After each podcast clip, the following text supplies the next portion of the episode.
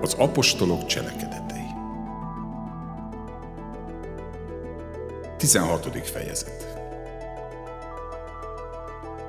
Így jutott el Pál Derbébe, majd Lisztrába is. Volt ott egy Timóteus nevű tanítvány, egy hívő zsidó asszonynak és egy görög apának a fia. Őróla dicsérőleg szóltak a lisztrai és ikóniumi testvérek is. Pál őt magával akarta vinni, ezért az ott lakó zsidókra tekintettel körülmetélte őt. Mert mindenki tudta, hogy az apja görög volt. Amikor végigjárták a városokat, átadták nekik azokat a határozatokat, amelyeket a jeruzsálemi apostolok és vének hoztak, hogy megtartsák azokat. A gyülekezetek pedig erősödtek hitben, és naponként gyarapodtak lélekszámban is. Azután átmentek Frígia és Galácia földjén, mivel a Szent Szellem nem engedte nekik, hogy hirdessék az igét Ázsiában. Amikor Mízia felé mentek, Bitíniába próbáltak eljutni, de az Úr szelleme oda se engedte őket. Erre Mizián áthaladva lementek Troászba. Egy éjjel látomás jelent meg Pálnak.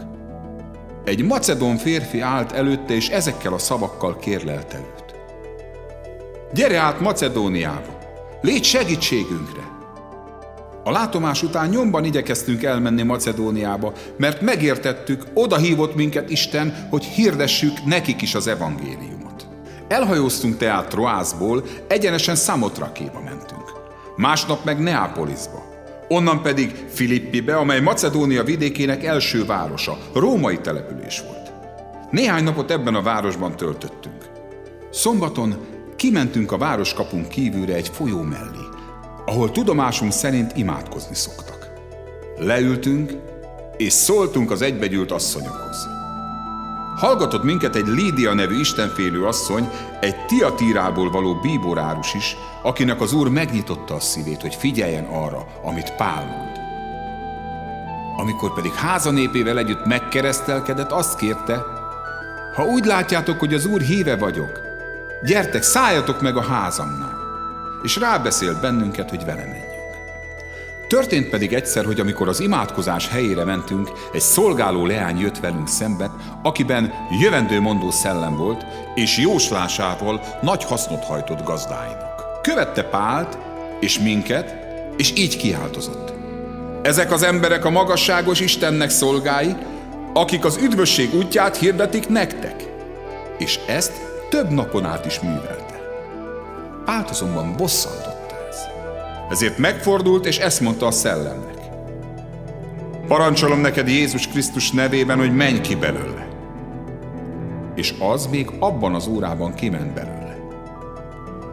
Amikor látták az urai, hogy oda lett az, amiből hasznot húztak idáig, megragadták Pált és Szilászt, a hatóság elé, a főtére hurcolták őket, azután az elöljárók elé vezették őket, és ezt mondták.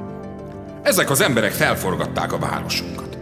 Zsidók lévén olyan szokásokat hirdetnek, amiket nekünk nem szabad sem átvennünk, sem követnünk, mert mi rómaiak vagyunk. Velük együtt a sokaság is rájuk támadt. Az elöljárók pedig letépték a ruhájukat és megbotoztatták őket. Sok ütést mértek rájuk. Majd börtönbe vetették őket. És megparancsolták a börtönőrnek, hogy gondosan őrizze őket. Az pedig, mivel ilyen parancsot kapott, a belső börtönbe vetette őket, és a lábukat kalodába zárta. Éjféltájban Pál és Szilász imádkozott, és énekkel magasztalta Istent. A foglyok pedig hallgatták őket. Ekkor hirtelen nagy földrengés támadt. Úgyhogy megrendültek a börtön alapjai, és kinyílt minden ajtó, és mindegyikükről lehultak a bilincsek. Amikor a börtönőr felriadt álmából, és meglátta, hogy nyitva vannak a börtönajtók, kivonta a kardját, és végezni akart magával, mert azt hitte, hogy megszöktek a foglyok. Pál azonban hangosan rákiáltott. Ne tégy kárt magadban, mert valamennyien itt vagyunk. Erre az világosságot kért berohant, és remegve borult Pál és Szilász elé. Majd kivezette őket, és ezt kérdezte – Uraim, mit kell cselekednem, hogy üdvözöljek? Ők pedig így válaszoltak. Higgy az Úr Jézus Krisztusban, és üdvözülsz, mind te, mind a te házad népe. Ezután hirdették Isten igéjét neki, és mindazoknak, akik a házában voltak. Ő pedig magához fogadta őket az éjszakának még abban az órájában. Kimosta a sebeiket, és azonnal megkeresztelkedett egész háza népével együtt. Azután házába vitte őket, asztal terített nekik, beteltek örömmel és örvendeztek, hogy egész háza népével együtt hisz Istenben és üdvözül. Amikor megvirrat, elküldték az elöljárók a törvényszolgákat, és azt üzenték. Bocsáss szabadon azokat az embereket. A börtönőr nyomban tudtára adta Pálnak ezt az üzenetet.